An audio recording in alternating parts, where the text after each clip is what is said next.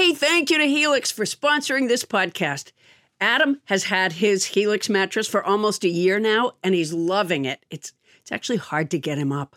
In fact, he won't stop talking about it. You'll understand what we mean when he goes into detail. Thank you for the detail, Adam, later on the episode. But for now, we want to tell our listeners about a special deal going on. Our Sleepy Time Pal Helix is offering up to 30% off all mattress orders and as if that's not enough, two free pillows for our listeners. Go to helixsleep.com slash Paula. That's helixsleep.com slash Paula. This is their best offer yet, and I'll bet it won't last long. With Helix, better sleep starts now. The detective came and knocked on the door, and I said, Is it Renee? And he just gave me that solemn look. It was the worst day ever. The Proof podcast is back with a new case and a new season. 23 years ago, 18 year old Renee Ramos went missing. Her body was later found in an empty Home Depot building on the edge of town. I don't think that they arrested the right people. It's about time somebody's trying to do something. She had a black eye about two weeks before she was murdered. They are involved. They definitely had her body and her backpack. You know people are going to judge you, right? Of course, they're judging me now. They've been judging me damn near my whole life. You can listen now to season two of Proof wherever you get your podcasts and follow along with us as we reinvestigate the murder at the warehouse. I have to ask Did you kill Renee? Starburns Audio.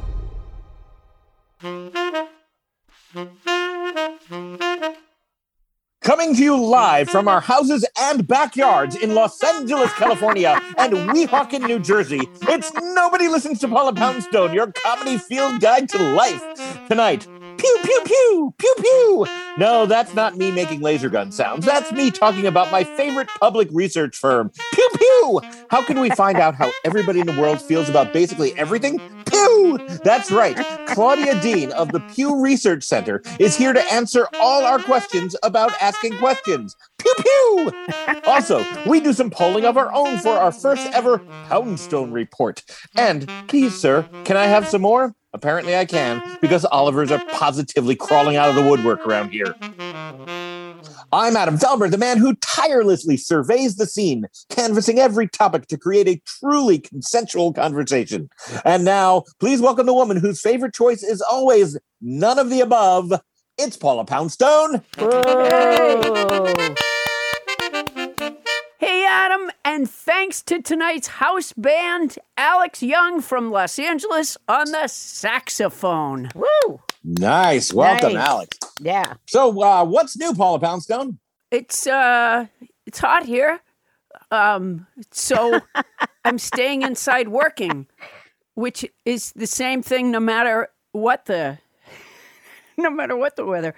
Um in my email today, I received some give us money mail from the Democrats, uh, which I do every day get these. But you know, do you get these with the subject lines of the give us money mail? You know, it'll say stuff like we're crying or we're crying Oh, tears yeah. of joy or this is a difficult email to write or this is the last time we're writing to you, which really gets my hopes up. And then they write again the next day. Um, I mean, I support, don't get me wrong, I support the Democrats. I give them money. I want them to do, and I'm sure Republicans have this, uh, voters have the same thing, which is just a raft of this stuff every day. Today, one said, this was the subject line prison for Donald Trump? Verdict pending. Like as if I'm supposed to click on it and tell them whether or not Donald Well, I hope you told him to send him to prison. Did you? Yeah, apparently that's how we do it now. Uh, Yeah. it's it's a fast tracked thing. Yeah, I hope you clicked on that because otherwise he's going to get away scot free. Yeah, exactly. You know, I'm too smart to do it now, but in the old Right. days, I might have clicked. Uh, thinking that someone really wanted my opinion, like it was really gonna put a, put away the whole family. Yeah. And instead, you get: Can you give five dollars? Can you give ten dollars? Can you give fifteen dollars? Oh, that's a bummer. Yeah, I thought you Yeah. were going to put him into slammer, and instead they were just asking you for money. Eh, Yeah. What uh, prison for Donald Trump? who could who could not click on that for heaven's sakes? Yeah, well, Uh, that's how they get you. Yeah. Trump's mother would have clicked on that if she could have. Um God rest her yeah. soul. yeah. Uh by the way, you know my neighbors, the ones that uh were The ones a- next door to you who are building that giant house that has been in progress for something like four or five years to the point where they give you and all your neighbors cookies on the major holidays to apologize and thank you for your patience, which you have run out of. Those That is neighbors? correct. Those neighbors. you know, they they moved in and they've been there for a little while and sometimes I hear them in the back and stuff and I think to myself, you know, I you know, I believe in being a good neighbor. So sometimes I think maybe the fact that I dislike them so uh, for no real personal reason, just because they've so much noise and and they destroyed my compost uh, container. And I think, well, okay, maybe it's time to bury the hatchet, right? Maybe I'm being just silly, and they're probably lovely people, right? Uh, well, Sure, sure. They have some device. I don't know what it's called. I think it might be the thing generating their air conditioning. It's right beside my bedroom. It is the noisiest fucking thing. I didn't even know what to just all I woke up this morning hearing like "Ah." that's Oh. that's what I wake up to. Ah, that and I don't I think they I assume they went to work or something. I think they're those kind of people who go, let's keep it cool for when we get home. Oh my God. Ah, I hate them. there. My my little period of thinking maybe I could get along with them, it's over. Paula, you need to tell these people that they should move their air conditioning unit. Yeah. Ah, Sorry, I can't hear you. Hi, ding dong. I just came over to ah, to ask you if you could move your. Sorry, we can't hear you. Okay. Did you want more cookies? Ah. No, thank you. so frustrating. Well, speaking of summer fun, Paula, we've got some summer fun happening too. Not everybody can have your air conditioning adventures, but Bonnie Burns, let's go. Uh, let's start with you, and then we'll get to me. You might have heard something different about our intro tonight. There were a couple of subtle differences. Um, Bonnie, uh, what's up with you? Well, I'm out here in my backyard. I tried something different. I'm on the lawn furniture. I've got one dog on my feet. The other one, I don't know where she is. I, you know, she eats a lot of grass. I don't know if that's something wrong with her. No. You should feed her.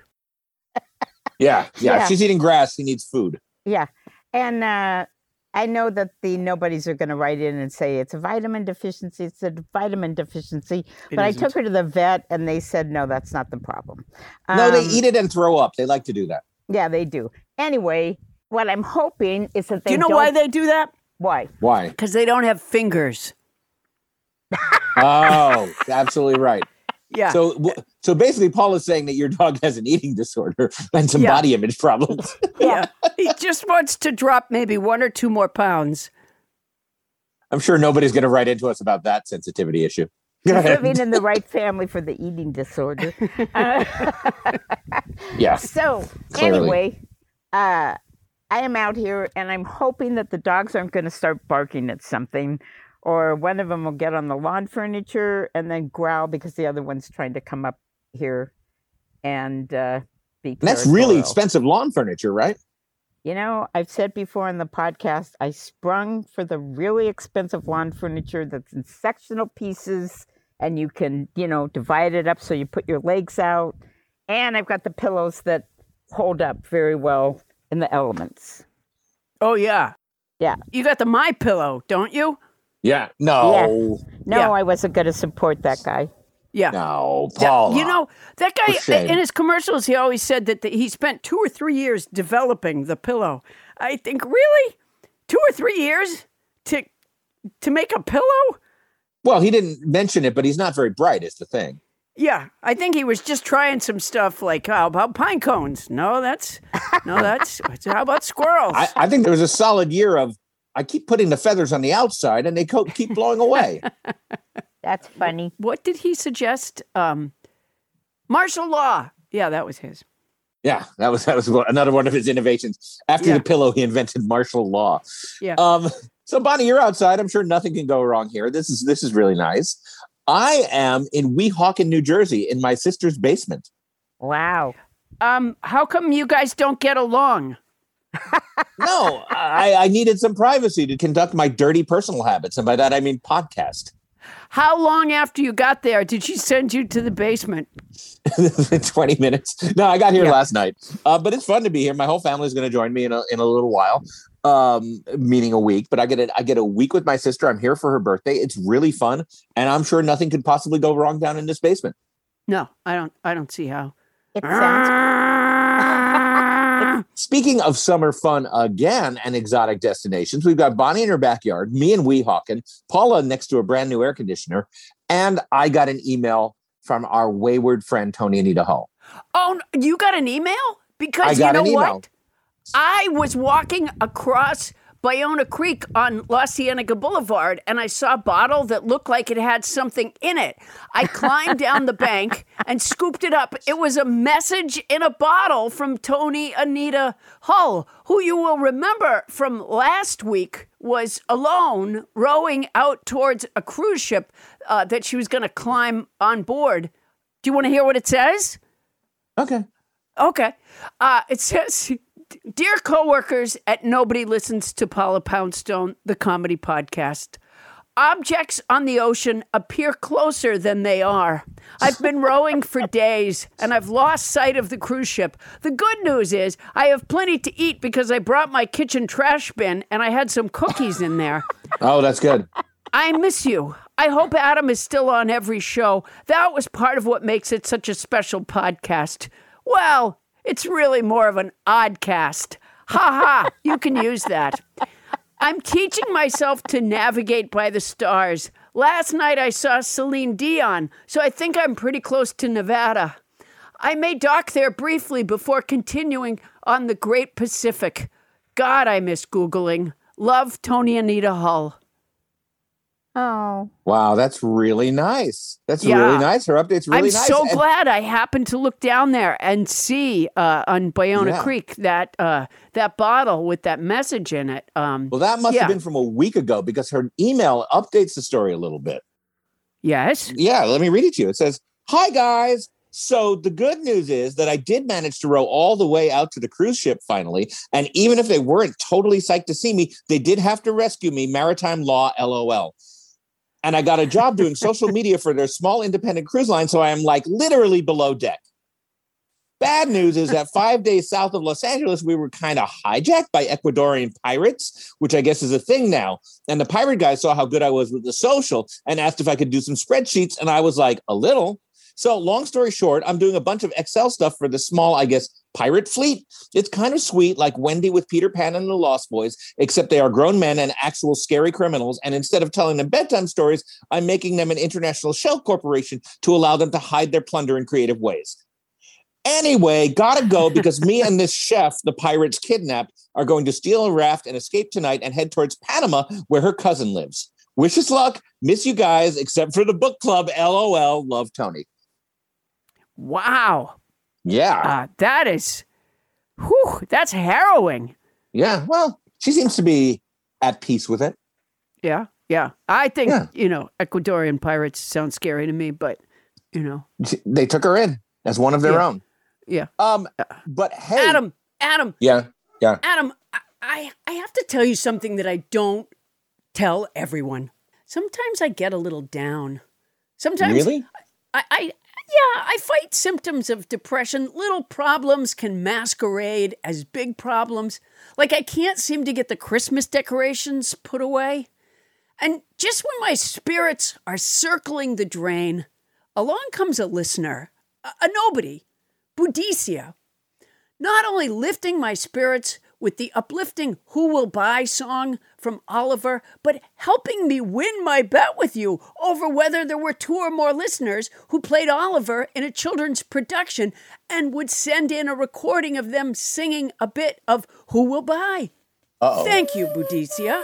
This wonderful morning, such a sky you never did see.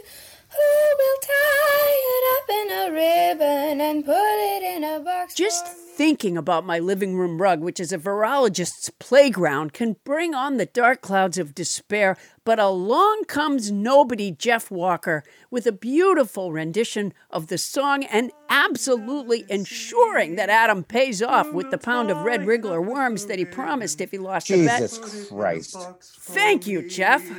So I could see it at my leisure whenever things go wrong and I would keep it as a treasure to last my whole life long.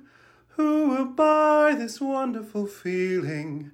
I'm Dust. So There's dust everywhere. The Joads didn't live with as much dust as I do. I don't even want to get up in the morning until I mainline a recording of an audio antidepressant sent by a former Oliver Child star like nobody Scott Lutz.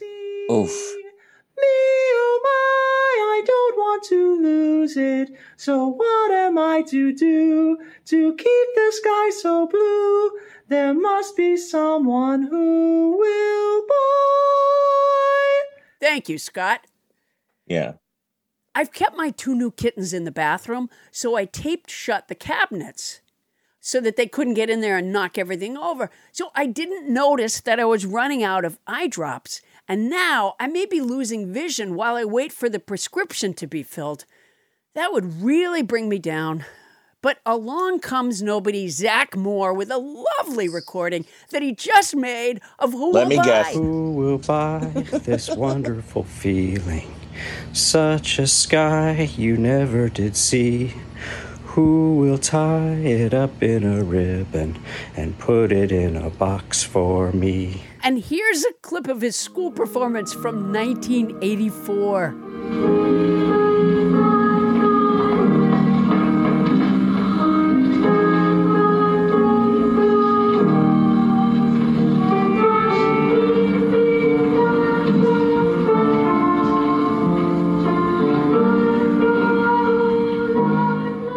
Thank you, Zach. My field of vision may have narrowed, but my worm business is thriving, and I so appreciate the lift. And I want to personally thank all those nobodies for just bringing down the hammer of that bet. You lost that bet. Man, did you lose that bet? Uh, seven or eight times over. Yes, indeed. And thank you, all you nobodies. We love you. All right. Now, Paula, uh, do you have a word for us this week? I do, Adam. I have a word. Uh, it's panjandrum.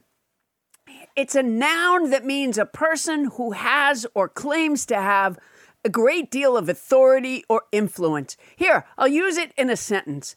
Donald Trump was voted out of the presidency and headed to a hotel in Florida to take his seat as the great panjandrum.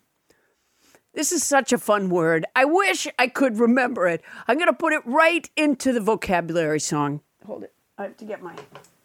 Uh, you know, I lost my roadies during the pandemic. Uh, Yeah, a lot of good roadies uh, lost their jobs during the pandemic. yeah, it's a shame.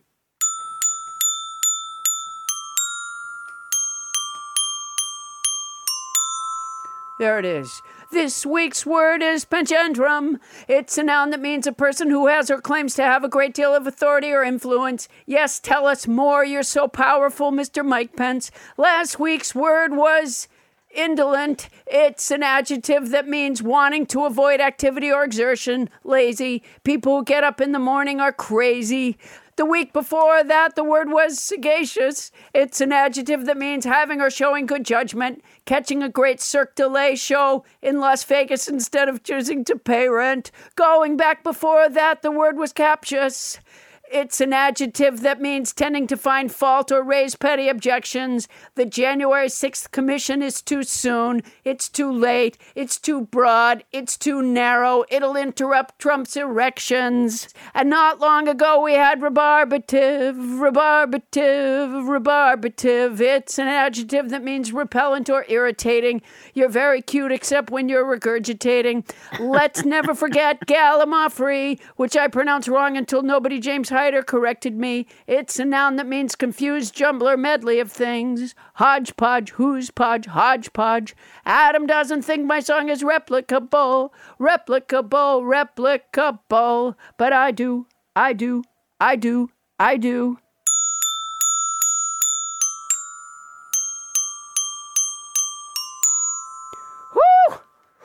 Wow. Wow. That was uh that's, that Glock must be smoking now. Oh boy. Well, if it's not I am. Panjandrum. Panjandrum. Person who claims to have a great deal of authority or influence. Yep. Even if they don't. Yeah, exactly. Panjandrum. Panjandrum. All right, coming up. Henry Kissinger once said leaders are responsible not for running public opinion polls, but for the consequences of their actions. And then he added, So, either way, Mr. President, you are fucked. We'll talk to someone who is responsible for public opinion polls next on Nobody Listens to Paula Poundstone.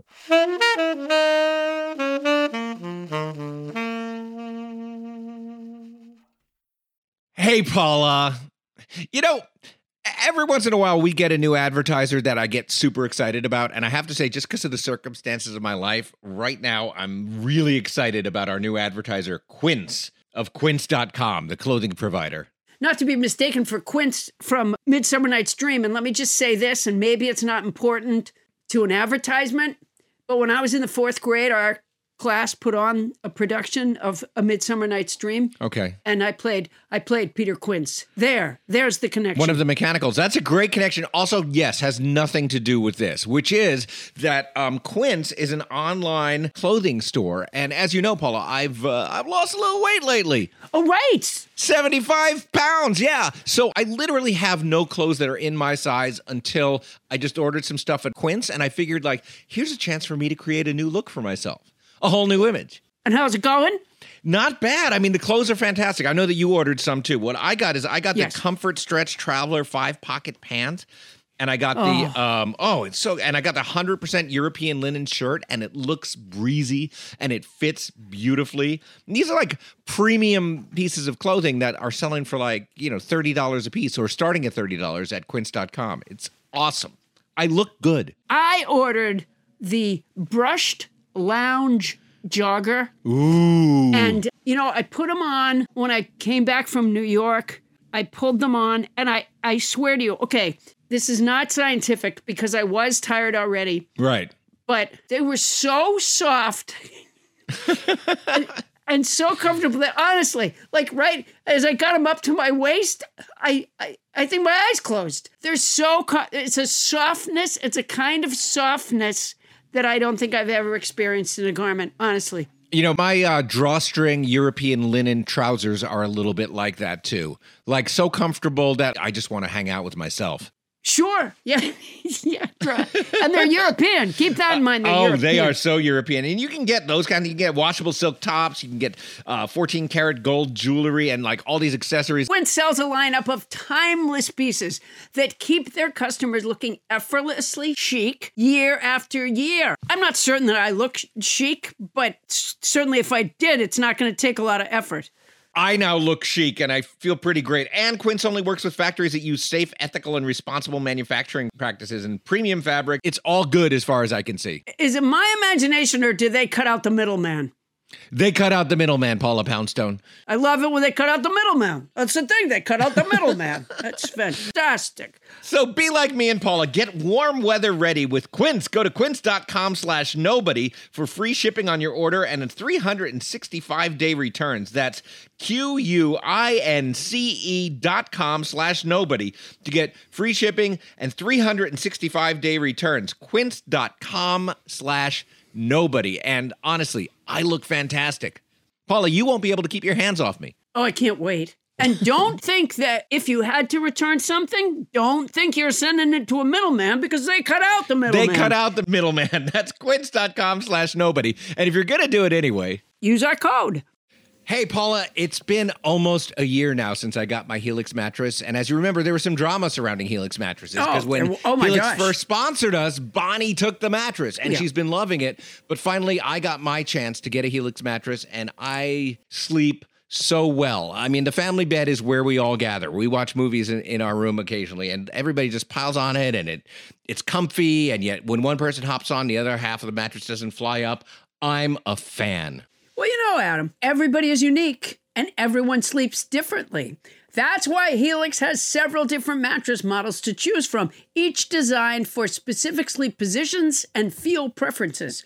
Models with memory foam layers to provide optimal pressure relief if you sleep on your side. Models with a more responsive foam to cradle your body for essential support in stomach and back sleeping positions plus enhanced cooling features to keep you from overheating at night. And if your spine needs some extra TLC, they got you. Every Helix mattress has a hybrid design combining individually wrapped steel coils in the base with premium foam layers on top. It is the perfect combination of comfort and support. I agree with that last bit. I don't get all the technical stuff about the mattress, but it is soft and supportive. Helix offers 20 unique mattresses the award winning Lux, which I got, and ultra premium elite collections, the Helix Plus, a mattress designed for big and tall sleepers, and the Helix Kids mattress designed for growing bodies and endorsed by child sleep experts. And my daughter now wants one. So, how will you know which Helix mattress works best for you and your body? You go to their website, take the Helix sleep quiz, and you find your perfect mattress match in under two minutes. You know, when you said you can't follow all the technical stuff, it's really not that technical. You know, uh, no matter what way you sleep, they have a mattress that will support and comfort you. How hard is that? Uh, you know, when you say it that way, it seems a lot simpler. I take it back. That's my boner. And your personalized mattress is shipped straight to your door, free of charge. And Helix knows there's no better way to test out a new mattress than by sleeping on it in your own home. That's why they offer a 100 night trial and a 10 to 15 year warranty to try out your new Helix mattress. Well, I like that there's a warranty, but they can pry that mattress with my cold, dead hands. I took the sleep quiz. I was matched with the Helix Midnight Lux. I got the Lux, and I love it. It is such an upgrade from my old mattress. You know, I think Bonnie got the Midnight Lux. She did. Too. Yeah. You're not here. Don't want to take Adam's word for it? Well, you got Bonnie's word. Helix has been awarded the number one mattress picked by GQ and Wired magazine. It's even recommended by multiple leading chiropractors and doctors of sleep medicine as a go to solution for improving your sleep. Your sleepy time pal Helix is offering up to 30% off all mattress orders and two free pillows for our listeners. That's a lot, and it's already not that expensive a mattress. Go to helixsleep.com slash Paula. That's helixsleep.com slash Paula. This is their best offer yet. It's fantastic. It won't last long. With Helix, better sleep starts now. Well, not right now. And if you're going to get it anyway, use our code. The spread of misinformation has fueled our cultural divide and increased our collective anxiety about the future. Tackling misinformation isn't a simple task, but it's important. And that's why I'm so excited to tell you about Conspirituality, a podcast that's dismantling New Age cults, wellness grifters, and conspiracy mad yogis. On the show, a journalist, a cult researcher, and a philosophical skeptic walk into a bar, and the bartender says, No, no, no, it's not that old joke. They dive deep into current events such as RFK Jr.'s involvement in mainstreaming dangerous anti vax rhetoric. Urgh. They crowdsource, research, analyze, and dream up answers to the problem with, get this, proven science as their ultimate guiding light. I highly recommend you check out Conspirituality's fascinating episodes on creating comedy in the MAGAverse with Jordan Klepper or RFK Jr. flirting with body fascism. And you've listened to a bunch of them at this point, Paul, I know, and you tell me you love it. I, I do. They're they're fascinating, and my favorite part is they use wait for it, proven science. And, and if, if there's any kids listening, that's a class we used to take. Proven Yep. science as their ultimate guiding light. I love that. From exploring cults to analyzing our cultural and political landscape, the Conspirituality podcast will help you stay informed about misinformation and help you resist fear tactics. Find Conspirituality on Apple Podcasts, Spotify, or wherever you get your podcasts.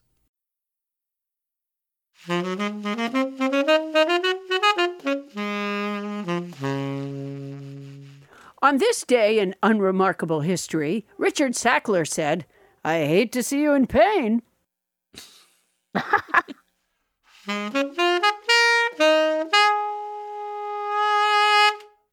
Thank you, house band Alex Young. And we are back. Me and Weehawk in Weehawken, New Jersey. Bonnie Burns in the backyard. How's that treating you, Bonnie? It's fabulous. You know, the sun is kind of setting and there's a nice breeze out. One dog is here panting next to me, and the other one's laying on the patio. It's heavenly. Wow. little slice of summer from Bonnie Burns, everybody. Thank you. I, I, I'm excited about the part where a big bird swoops down and takes her away.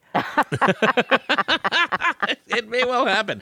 Um, I think I could get used to this Bonnie in the backyard thing. I got to tell you, she sounds a little more laid back, Paula. Yeah. Mm. Yeah, she she does. Yeah, she sounds uh, like she's one with the earth. Absolutely. She's very, Yeah. very, very zen. Hey, Paula, I sense, speaking of zen, I am sensing that uh, you saw a pretty cool graph last week. Am I right? Uh, yes, I did. Oh my gosh, you are one with you are one with my brain. Yeah, I'm Um, attuned. uh, there was a chart about how much other countries, uh, I think it's trust Joe Biden as compared to the previous guy. And Yes. um, I've seen it in a bunch of places now. And of course, in small print, it says uh, from the Pew Research Center. Yeah, uh, you know, I love the Pew Research Center. They're they're an amazing organization. I'm guessing that that chart, the Pew chart, also got you thinking about public research polling in general, particularly from Pew. No, actually, I've I've heard people refer on the news refer to you know Pew Research many many times. Frankly, I never had any idea uh, what they were. Um, oh well, this is they going to got amaze one you, Paula. hell of a graph drawer. I can tell you that. Um, by amazing happenstance, we have an expert right here in the stuff of the Pew Research Center. She's No. the vice president of research at the Pew Research Center. Please welcome Claudia Deane. Yeah. How does a thing like that happen? It's just coincidence. Amazing synergy. Oh my gosh, that's crazy. Well, yeah, they let uh, they let me and the one graph drawer out just like maybe once every semester. Well, I'm so glad we got to get you. Well, Claudia Deane, will you tell us what is the Pew Research Center? Sure, absolutely. Um, so we're a nonprofit research organization. We do mainly public opinion polling, demographic research, other kinds of data-driven social science research. And we're mainly asking people about topics like religion, politics, science, you know, the non-controversial stuff. Um, and we're nonpartisan and non-advocacy. We're not trying to take a policy position. We're just trying to uh, it sounds hokey, but we're trying to hold a mirror up to society, like hold a mirror up to ourselves and uh, see what we look like. Oh, geez, that's that's painful right there. It is. I spend as little time in front of a mirror myself as I possibly can. Um, now, I watch a lot of news. I listen to a lot of news, and uh, I really do constantly hear Pew Research Center, Pew Research Center. What is it that Pew is doing that should make us believe what they say? Like, how do we know that that graph, that beautiful graph about Biden and Trump and the foreign opinion, uh, how do we know to believe that? I love that question because I think in an age when we're all so inundated with information, you really have to work to be a savvy information consumer. Um, so you shouldn't take anything for granted. Like if you are going to keep seeing an organization reference, yes, we love you and, and lots of other folks in this business to rely on an organization's transparency. So you're looking for a track record and you're looking for, in the case of science, physical science or social science, just, you know, a level of transparency that's so high you can almost see right through it. And I think in our case, you know, we really try to bring a lot of rigor to the work. We have a lot of PhD social scientists, and we partner them with a lot of uh, journalists, former journalists, to try and make the information really digestible. But I think the thing that I'm proud of about our shop in particular is we really go heavy, perhaps sometimes too heavy on the humility. Like um, we get cited a lot for for why polling is good, but when you read articles about that are bashing polling, you'll see us cited too because we put it all out there. So if you want to know what response rates are on modern polls, which are pretty low, you're going to probably see a Pew Research Center citation on that too. Wow. So What do you mean response rates on modern polls? Yeah, I mean, so the basic idea of polling, right, which, you know, modern polling kind of came about in the 30s and 40s with names like Gallup and Roper that you've all, you know, heard of, mm-hmm. was this idea that if you could get a representative sample of a large group of people, you could represent their views by only talking to a thousand people instead of having to do the US Census every time you want to do it. Um, mm-hmm. And so that has become more difficult over time for a variety of reasons. You know, communications technologies change, and then just people's willingness to talk to you on the phone to answer questions. And that's the response rate you were referring to.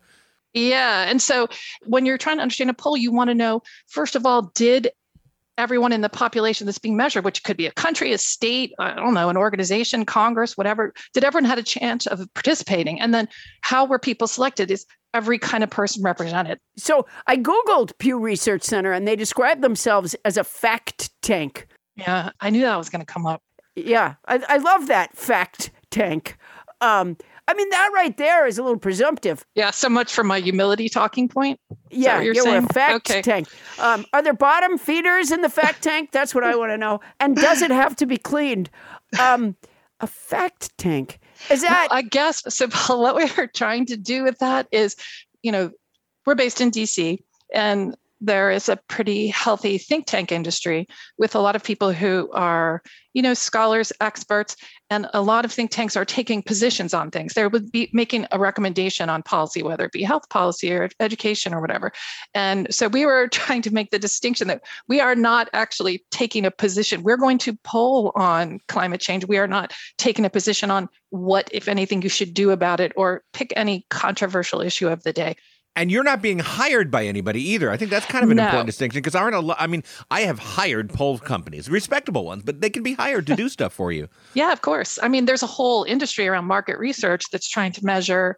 You know, do you like your detergent to be lavender scented or not? Right? There's you know there's a million reasons you want to talk to people and get their opinions mm-hmm. and of course politicians and parties people running for office will hire pollsters to try and find out how they can best you know capture the public's imagination i guess uh, we're trying to do something different so we're we're philanthropically funded so we don't have any clients we're not working for anybody um, we're just trying to be a reliable source of info let me get specific. Okay, so I looked up one. Would you call it a study or poll? Uh, sure. Uh, yes. One one fact that I found in your tank. Um, it says that in in many places surveyed, younger people have more confidence in Vladimir Putin than their older counterparts. Now, when they say many places surveyed, I'm not sure what they mean by that. Do you know anything about that particular study? I realize you didn't work on every one of them. well, um, did you read the full report, Paula? No, I just yeah. glanced. uh, I am sure. I hope that's not that, a polling question. I mean, this is probably about a recent study we did, international study looking at confidence in world leaders. Mm-hmm. Um, I didn't happen to work on that study, but we surveyed in 14 nations, and I will bet you what what should I bet you? I will buy you a fish tank if you cannot go to that report and find out what specific nations were surveyed and in excruciating detail how we surveyed in each country and what we think the strengths and weaknesses of the data from each country are. Uh huh. It's true. What's true? I just want to say that I've had to, I have enjoyed reading through You've many a Pew report. I've yeah. had the pleasure of reading mm-hmm. through many mm-hmm. reports. And I mean, I understand what you guys are doing. I don't understand how you do it. I mean, uh, to, to me, in research, the Pew studies are kind of the gold standard. I, I just love them. But like when your report on religion comes out, and what is that, every four years or five years or something? Seven, uh, seven years. It's like a, it's a huge event, but like, h- how gigantic must your staff be to get ask that many thousands of people in that many countries what they believe about God? I just before you answer, I want to say that every seven years, when your religion uh, polling comes out, we have a party right here at my house. okay, well, I'll try and make sure you get the next date so you can start decorating. Mm-hmm. Um, we're you. trying to we're trying to raise some extra funds for it now. So if anyone listening, so the reason it's interesting to study religion is that it's one of the topics that the U.S. government doesn't study. Right, it's part of our national mandate that the census and other products aren't asking you about religion. And so when you are trying to understand what's happening in a country with religious affiliation, you have to turn to external polls like ours. There are some academic polling centers that do quite good work on this. But there's actually really interesting things going on on this front. That this is a place where you see societal change happening at a faster rate than is usual. So, for example, in the US, right, we still are disproportionately such a Christian nation, very you know, focused on institutional religion, but the share of Americans identifying as Christian has gone down from it was like 78% in 2007 and the last time we put out numbers in 2019 it was 65%. So that is a major, you know, change happening in society. And then of course you want to go to the question why. Polls can tell you some of that and then reporting takes you the next level and talking to people who are leading churches and talking to people who are leaving churches so when I was talking about holding a mirror up to society, I think that that's an instance of where surveys can provide that service, but they can't, you know, answer every question. I mean, to your question, Adam, about how you do this, we we don't have a staff of millions of people. We have a staff of about 180 people. Um, Wow, We that's ha- a lot of phone calls and a lot of long distance bills. That's right. That's why I have to get off pretty soon because I have like 150 more tonight. Um, yeah, I need to ask you guys a few questions before you get off. Uh, oh, yeah. Um, but now we've moved our service to being online. And an online survey has lots of benefits. You don't have to pay a live interviewer. You don't have to make a live phone call. You don't have to have somebody, you know, people can answer it whenever they choose. And then it has downsides as well, in that there's no way to get a random sample of people's like email addresses or et cetera. Where do you get the email addresses when you do an online poll? So, if you have any young relatives that want to get into a field that's in creative chaos, you can just send them over to polling because everybody's trying to figure that out, right? Because it's completely changed the cost model. If you can just hit send and send interviews out to a thousand people, you can imagine the differential in, in cost. For us, we are pretty traditional and, and small c conservative in terms of we know how this sort of idea of random probability based sampling works and we are taking our time moving away from it because we want to make sure whatever we whatever you know rock in the pond we jump to next is steady so we Mhm. have a list of anyone can get access to a list of every address in the united states right there's the postal service keeps it so we Mhm. use that to do a random sample we send people postcards and then we recruit them into the online sample by first reaching them through mail I could say a lot more about that, but I sense several people may already be snoozing. No, no, not at all. I'm, I'm, no, I'm, I'm listening carefully. So, all right, again, just as a specific example, another, and I didn't read the underlying article, but I did glance at one thing. like your honesty. That said that you had done polling that revealed that a majority of Americans continue to favor moving away from the Electoral College. Well, I have two questions. One is, how did you go about doing that? And two is, what the fuck? Why don't we get rid of the Electoral College then? I feel like number two can't isn't really inside the uh, the purview of Claudia, but okay. um, so Claudia, how, how how did you determine that, and and why haven't you done anything about it? Right. Yeah. Why haven't I gotten rid of the Electoral College? Um, yes. Well, here you're going to want to probably, as one of your next guests, get some sort of political theorist who can go back to the way we created the country and the relationship between sort of what the public wants and what their elected representatives want to do. Mm-hmm. And you all know, you know, as much about that as anyone having observed politics and discussed it. Um, can't, can't really help on that one. All right. So, was this one that was done online?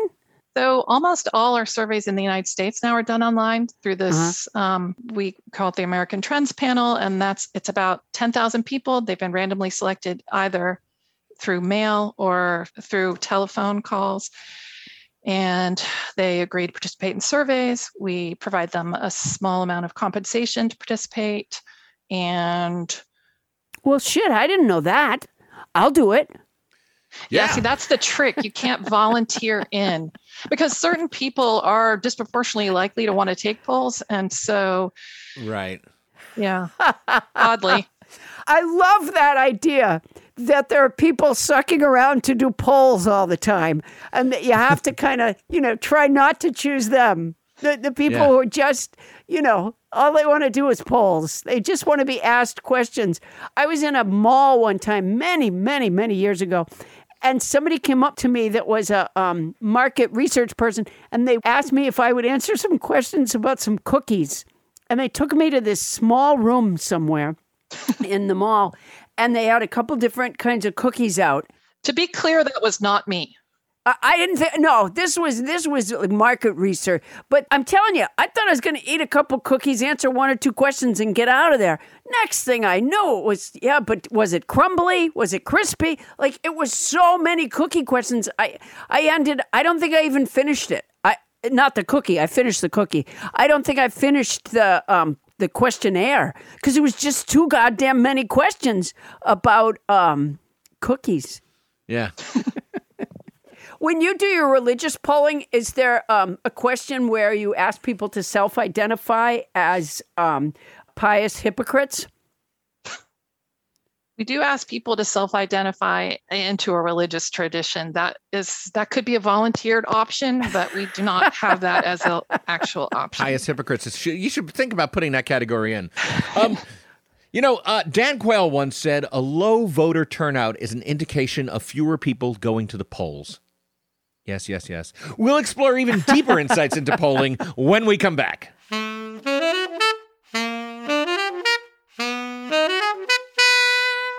The cat of the week is Albiona from Oceanside, California.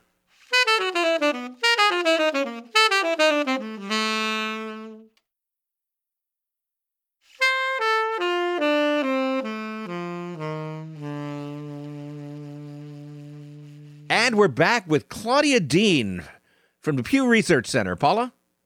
Um, Claudia, I listened to a book recently. In fact, it was Hillbilly Elegy. And at the end of it, it's a memoir of this guy's life. And he cites that the people in his community, and I believe he referred to some sort of a poll or a study that evidenced this, that they believed themselves to attend church more than they actually do.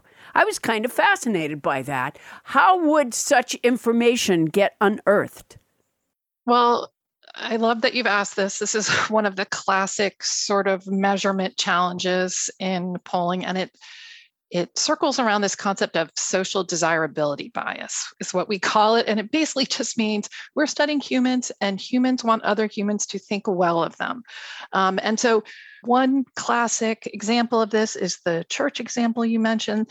The other one is voting right? So whenever we ask people did you vote in the last election uh, we know how many people voted, right? Because our electoral system keeps count of that. And we get a lot more people in surveys say they voted than voted to the extent that, uh, you know, pollsters go to great lengths to say, hey, we know you're probably really busy and maybe you were sick that day and there are probably a lot of other reasons and you wanted to, but did you actually vote or not? You know, like you have to Huh. really uh, push people because they don't want to represent themselves that way. It's the same thing with church. And actually, one of my colleagues, Greg Smith, has been writing about this because a big deal for us was we were talking earlier in the segment about these numbers on church attendance being one of the few numbers of record that are available. So when we made a change from doing telephone surveys to doing online surveys, we saw the number of people that reported going to church on a regular basis drop.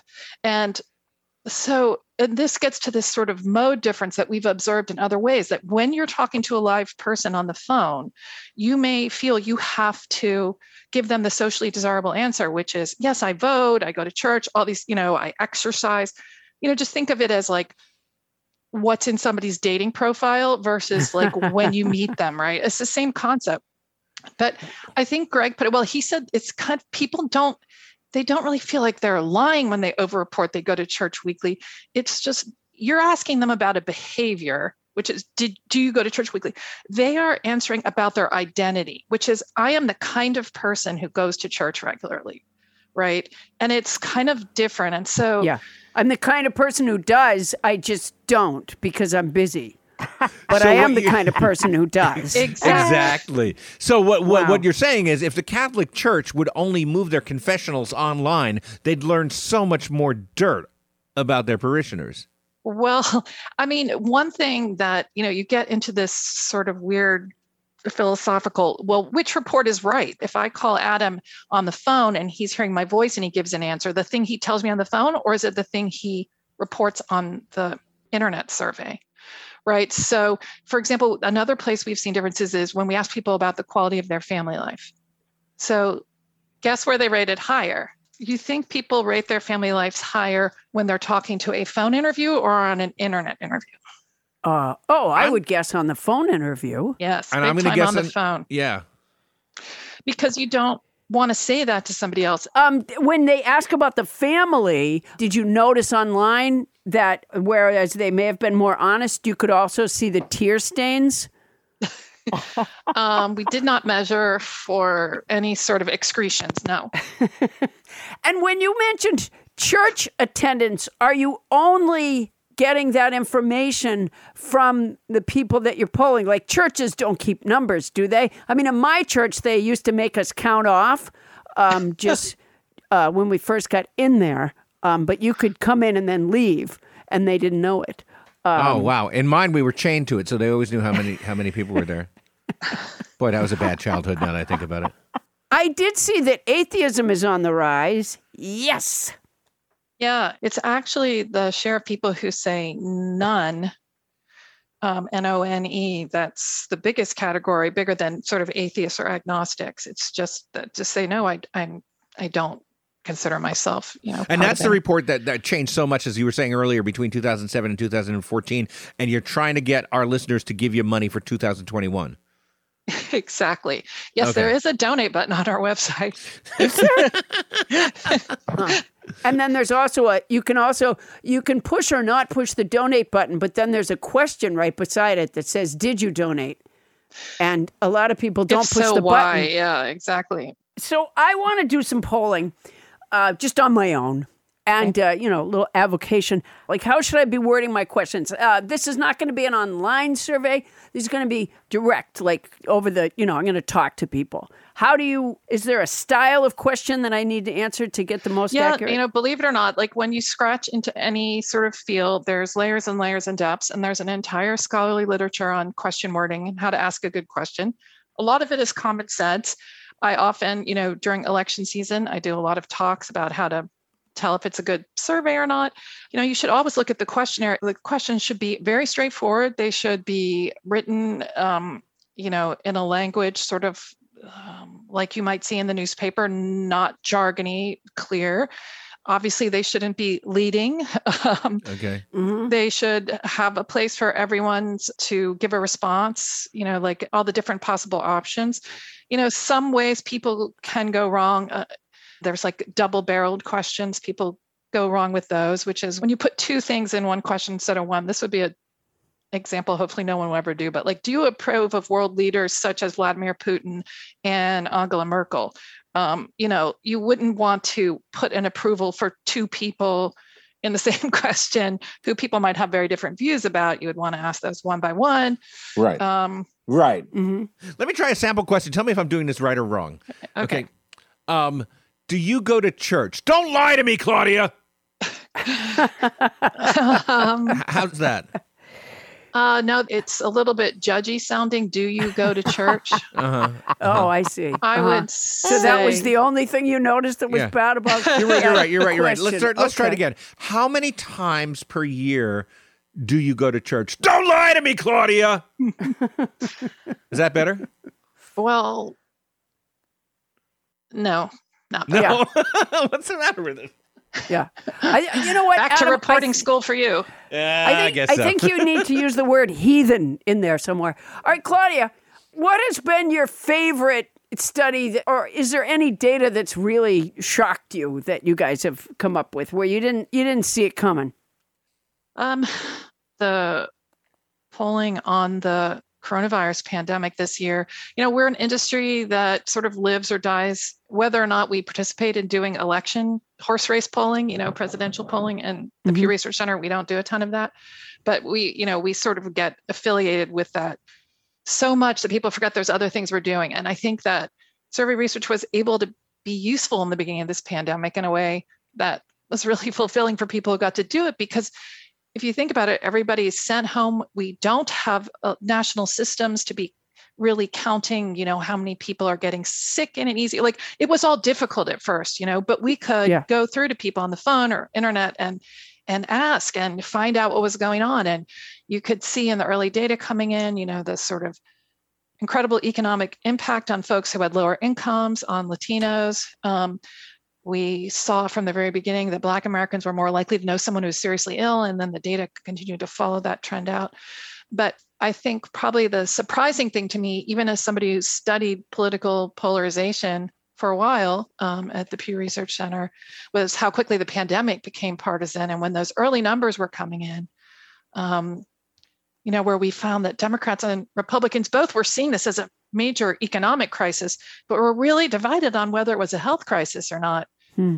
You know, that that was surprising. Maybe it shouldn't have been. Donald Trump was the, you know, most polarizing president in survey since Eisenhower. And he was one of the main messengers. The other messenger is the media. The media views of the media are incredibly polarized. So maybe I shouldn't have been surprised, but I still was surprised.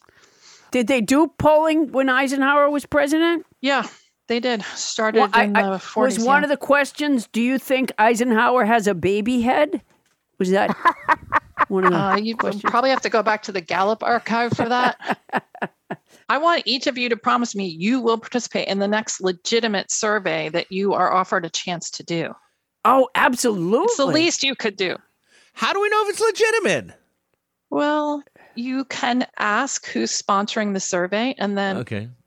do a little research. I, let me just warn you, if it's Chips Ahoy, don't do it.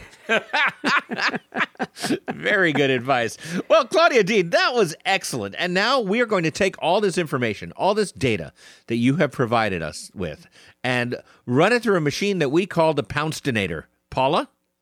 House band Alex Young, I don't want to go another inch further without telling you how good that saxophone is sounding. And I don't think it would be without you blowing into it. So now, if I could ask for a little background music, I'll tell you what the old Poundstonator spit out. Claudia Deane, this was fascinating. I learned so much. Now I can't stop polling. I might even start pole dancing. I polled my pets using my brand new company, PU Research. We have found 12 out of 12 household pets prefer vomiting on carpeting more than any other surface.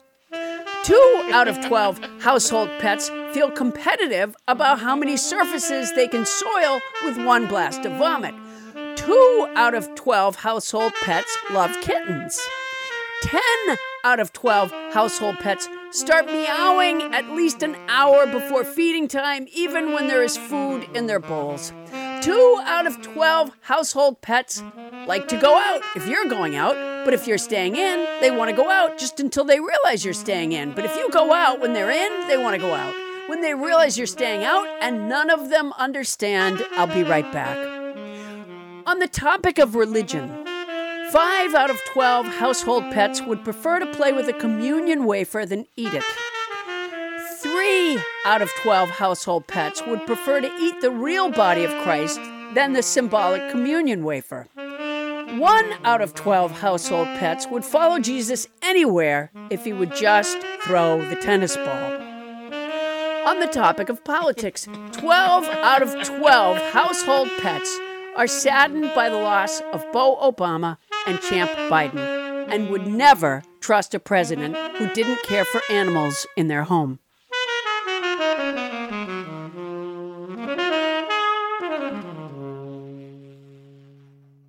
She is the vice president of research at the Pew Research Center. Thank you so much, Claudia Deane, everybody.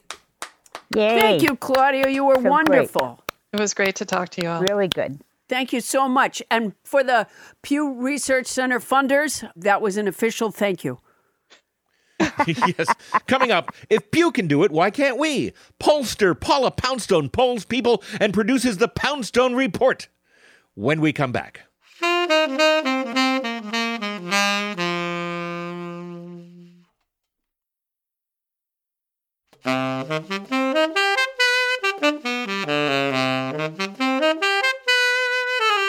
fact the bite of a grizzly bear is strong enough to crush a bowling ball.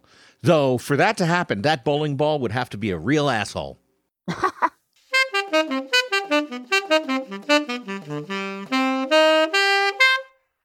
and we're back. Paula, we've just learned so much about polling. It's delightful, isn't it? Yeah, yeah. It's how you find the beating heart of popular opinion. Yes, it is. And you know what? You had what I'm going to call, and I don't do this lightly, a genius idea. And that was that you are going to start polling. Yeah, I'm going to do some polling. I thought I'd do some polling among us. I think that's a random sample size, don't you? Yeah, it's a random sampling of us for sure. Yeah, Um, yeah. And I, I, I'm going to be your, your tally guy, right? You're the pollster. I'm Yeah. the tally person. Yeah, I need you to figure out the percentages on this for me. Well, I've got a, I've got a pen here. I've got a pen here. I've got some paper. Okay. Um, all, right. right. Here's Bam. here's the Ripping a first paper. question. There we go. It's uh, Bonnie. Yeah, Paula. Um, yeah. Hi. I'm calling from uh, Poundstone Polling. Oh, sorry, I have a baby in the bathtub. I gotta go. Wow, you lost one, Paula. Well, we almost lost two. Yeah. Yeah. uh, Okay. it's- That's good. I'm glad that you prioritized the baby in the bathtub. I think you made the right choice there. I'm back. I don't take Um, calls like this. Sorry, I know it's a really jo- hard job you have, but yeah, no. Yeah. Okay. So here's a question. Now that the stay at home orders have been lifted, leaving the house is difficult for me, very difficult for me, or I'm always out of the house now. Huh. Do you want me to repeat the choices? It's No. difficult for me, very difficult for me, or I'm always out of the house now. You know, this is one of these that's slanted because you don't have like, they're all about difficult. I mean, what if there's like, I don't have that many places to go? Or D, I I don't have any place to go. That's I said that many places to go. or D, the pathetic answer. I don't have any place to go. I'll take D. All right, so that's one for D. Okay, great. Go on, Paula. I've got this. Uh, okay, Adam. Uh, now that the stay-at-home order has been lifted, leaving the house is A, difficult for me. B, very difficult for me. C, I'm always out of the house. Or D, the pathetic answer. I, I don't have anywhere to go. Oh, okay. Um, um, I'm not always out of the house. Um, but I don't have trouble leaving when it's time. So I guess my answer is, um, I go when I have to. Okay, uh, you know, Claudia from the Pew Research Center didn't mention um, the people that, that I'm asking uh, writing in their own multiple choice answers, but we're having a lot of that. All right, we've got two of that now. Now, Paula, what's your answer? Because we we need to to get your answer. I would say A. It's difficult. Yeah. Yeah. Yeah. Good. Okay. It Good. does. Okay. It Let's move on to the next question. This is good. All right. Um, Wait. uh, Oh, what? no. Wait, somebody's interfering with the survey. Okay. Uh, well, here's the survey. My view on dogs is A, I really love them. B, they interrupt podcasts. or C, I only have them so I can go to the vet. Bonnie? A. That you really love them? Yes. Yeah. Okay. Just so everybody knows, Bonnie, I can't say this happened just recently, but her dogs used to bark every time we were on the phone. And she would say, Oh, I don't know why they're doing that. They only do it when I'm on the phone with you. They don't do that any other time. And just so I could barely even hear her saying that because it was, "Row, row, row, row, row." And then one time we happened to be on a conference call, I think it was, with my agent Josh, who who perhaps you remember from helping out with some taste tests a long time ago. And uh, so the dogs, you know, and Bonnie seemed a little bit uncomfortable. And then it turned out that she had said the exact same thing to Josh.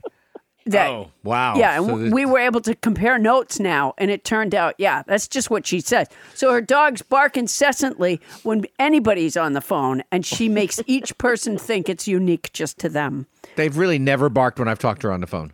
Okay, here's uh, when you talk with Bonnie Burns. A, her dogs bark. B, they they don't Are we just bark. abandoning the last question? Or, or C- no, we're not. Okay, Adam. Uh, a, uh, my feelings about I, dogs I, are. I, I love them. I love them.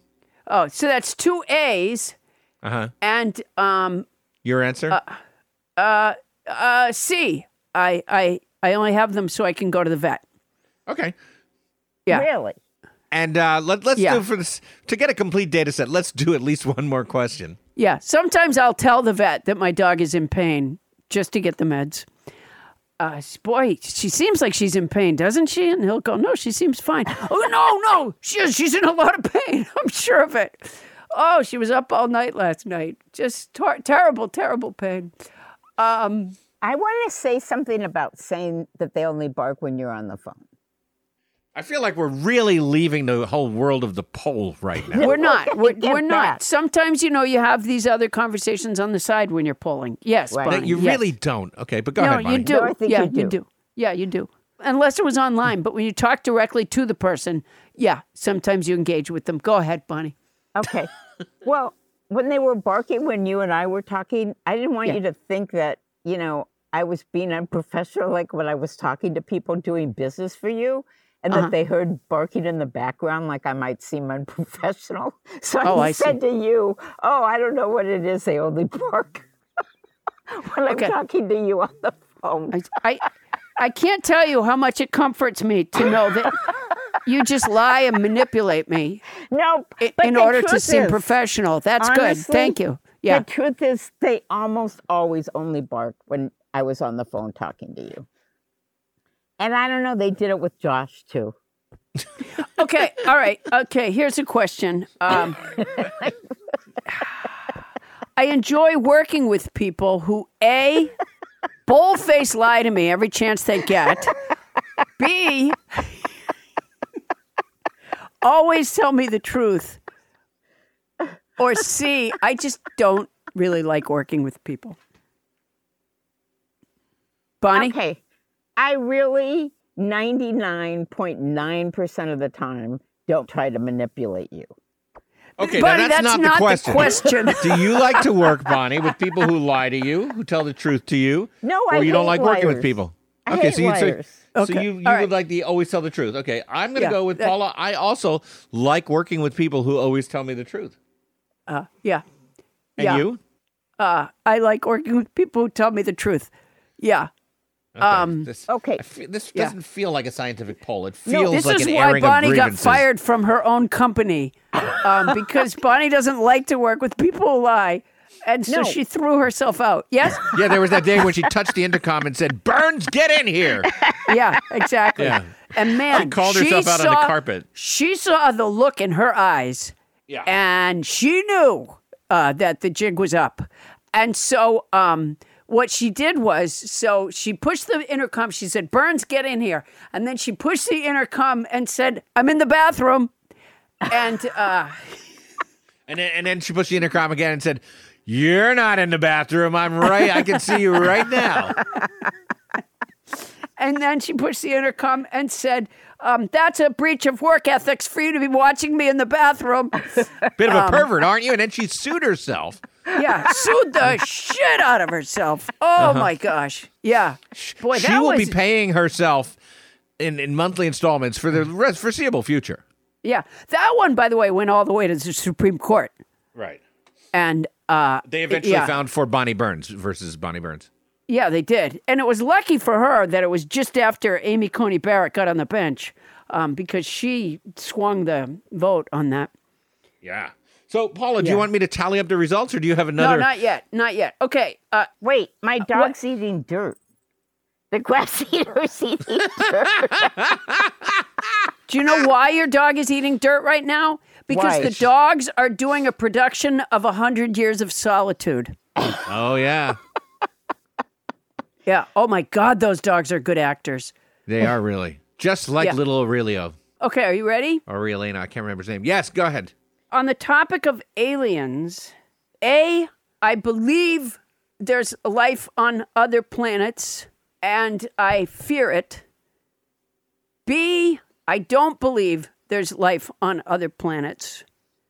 C, I believe there's life on other planets and I would blow someone from Al Qaeda to get a chance to go away with an alien. Wow. Adam? Okay. Um boy, this is this is a tough one for me because um I really do believe that there's life on other planets. I uh I would love to go visit them. I'm not afraid of them. Uh, but I'm not willing to blow somebody for Al Qaeda for the opportunity. So I, I don't I don't know where where I fit in uh, with this one, Paula. Uh-huh. Yeah. So this really is more to do with Can can I make a wooden blow category? Would love to wooden blow. Yeah. oh ho ho, who wouldn't blow? Ho ho ho, who wouldn't blow? All right, so uh, let's let's pass it around to Bonnie. Up on the alien ship, click click click. Well, it's tough for me too because I believe there's life on other planets, and don't tell me the rest of the first one. No, this is Oh, not a I'm guessing game. You of can be it. told I'm not the afraid of it. I'm not Okay. afraid of it. So, are you putting on lip balm right now and and and heading for Afghanistan? Um, no, because I don't know if I want to go visit. Oh, you just don't want to go. Okay, Paula, I'm can not that be a sure I want category? to go. Well, I guess it has to be. If they were in a museum, I'd go look. Keep in mind that if this were online, she would have broken up C. She would say, Well, can I just blow someone from Al Qaeda and have it nothing to do with aliens? And not go to So- see the aliens. Yeah, that's yeah. that's probably what you would have done. Uh, for for me, it's uh, C. you, oh, you would go ahead and uh, blow Al Qaeda. I would do whatever I had to do to get taken away from Well, this planet. Specifically in this scientific survey that you set up, it's not whatever you ha- would have to do. It's uh, well, in this case, that's what I would have to do, and I would do it. It would be emotionless. You're gonna blow a guy from Al Qaeda. Yeah, to go with the aliens, I would. Yeah. That's interesting. You know, I can't wait till uh, somebody posts this on our social media and we really see what our listeners think of this. All right, so can I can I offer the results of the first ever Poundstone polling report? Yes, please. Okay, on the subject of uh, now that the stay home order has been lifted, uh, do you find it difficult to go out and stuff like that? Um, Thirty-three percent of uh, those polled said that they find it very difficult to go out. Uh, Thirty-three percent said I don't have anywhere to go. Uh, the pathetic answer. That's thirty-three percent of us said that, and uh, thirty-three percent said they go out uh, whenever they need to. They, but you know they don't find it difficult. Uh huh. Uh huh. So Okay. the country is all over the board on that one. Yeah, absolutely. Uh, now, on the important question of how you feel about dogs, but in very specific ways, 66% of us love dogs. 67% actually, when you round up. And uh, 33% of us just have dogs so that they can visit the veterinarian and get their medicine.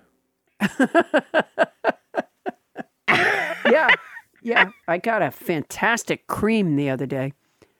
Yeah, uh, an ointment, you think? Yeah, I got an ointment that um, I'm just loving. All right. Okay. Keep going. What else? Okay.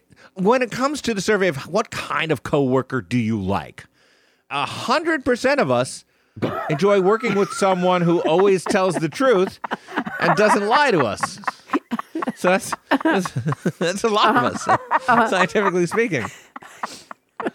Not a single one of us chose like to be lied to or don't like people. Uh huh. Yeah. That's that's interesting. Okay, Um, now when it comes to the big question of life on other planets, um, thirty-three percent of us believe that life exists, but don't particularly want to visit them. Uh huh. Thirty-three percent would blow a member of Al Qaeda for a chance to be taken away.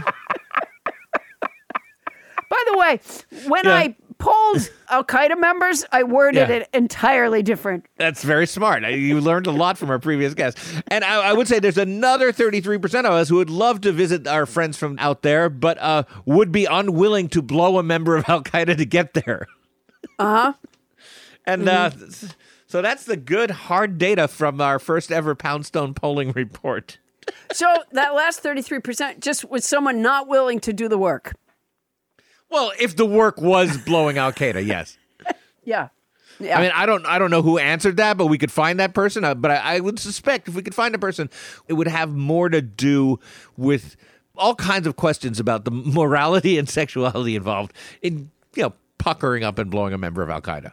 Yeah. Okay, so that respondent probably just thinks he's going to pay for his trip to another civilization with uh, frequent flyer miles, I guess. Yeah, or something. I just, you know what? I, I'll I'll say this: if aliens come down and they're like, "You're welcome to come with us, our friend, and visit our planet of wonders," but first you got to blow that guy. I I probably would, would suspect their motives. Yeah. Well, you know what you might do is check your frequent blower account and see if uh, you have any points already built up. Oh, that's right. I might have I might have some miles on that. Yeah, something something just to think about. Yeah, something to check out. You know, don't cross it off your list. Um, was that all the issues that we dealt with today? Absolutely. I'll bet you Claudia Deane from the Pew Research Center, if she listens to this, she's going to find so many pointers. Yeah, I mean, uh, some of these questions I actually saw on the recent Pew report, so uh, I'm sure there'll be more on them next time. All right, for donors to Pew Research Center, uh, that is not true. Hey, nobodies, if you have a question or comments or you just want to leave your results of this survey, send that to nobody listens to Paula Poundstone at gmail.com. Paula, what is going on in your Poundstone product empire this week? Like so many businesses, Adam, Poundstone Industries, also known as Lipstick Nancy Incorporated, had to deal with the pandemic and it was able to come out a winner by being nimble. Poundstone pussy pillows are pleasing cats around the nation. They're four inch by five inch catnip filled pillows with a grommet for attaching a string to make it a pull toy. It has a cat choke on one side, and on the other side, I'll autograph it to your cat. Head to the store at paulapoundstone.com. Speaking of personalized gifts, if you go to cameo.com slash paula p33, that's cameo.com slash paula p33, you can order a video message that I will customize to your friends, loved ones, or difficult family members. Jane says if she never Zooms with you again, it'll be too soon for her. It's going to be a hot summer. What could feel better than to face it in my remarkably soft tri poly blend t shirt with a self portrait on the left breast and a memorable quote on the back? You can get them in standard and baseball style. Go to the store at paulapoundstone.com. Of course, there's more, Adam, but Heidi. That's right. Now, Paula, I want to bring back an oldie but a goodie. You sell these Poundstone pussy pillows, and they have a little grommet that you can tie a string to, but you do not tie the string to it, do you? I do not, you know, because uh, it takes a village. That's right. And um, a lot of you might know that I set up sort of a cottage industry that is attached to your cottage industry, which is I offered to tie a string to a Poundstone pussy pillow and put my own signature on it.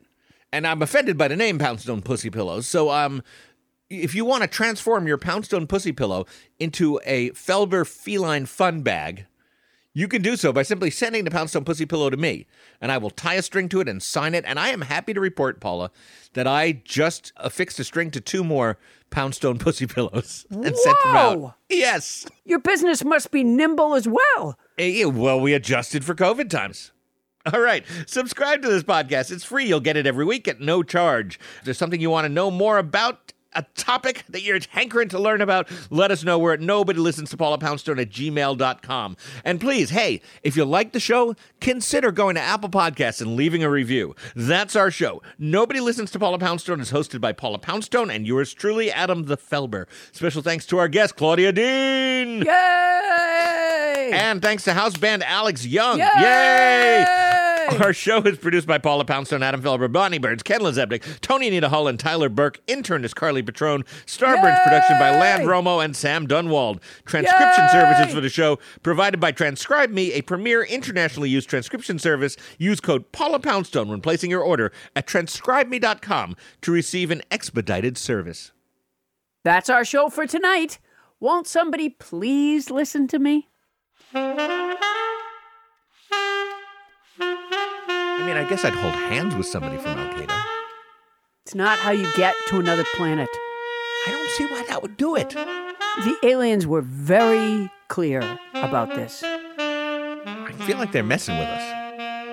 I think that they're like, no, how bad do you want it? You know? And so I oh. think they thought of a particularly unsavory challenge. Right. You know? It's not just like eat a flavor of Pop Tart you don't like.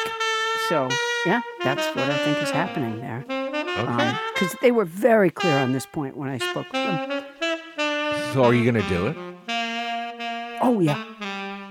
Yeah. Um, didn't I tell you I'm going to be away for a little while? Yeah, you did. I didn't. I didn't know where you were going. End of, Yeah, end of July, yeah. right? Yeah. Yeah. Early August. Yeah. Okay.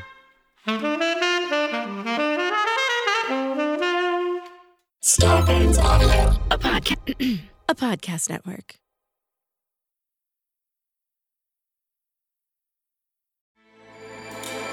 With everything you have on your plate, earning your degree online seems impossible. But at Grand Canyon University, we specialize in helping you fit a master's degree in education into your busy day.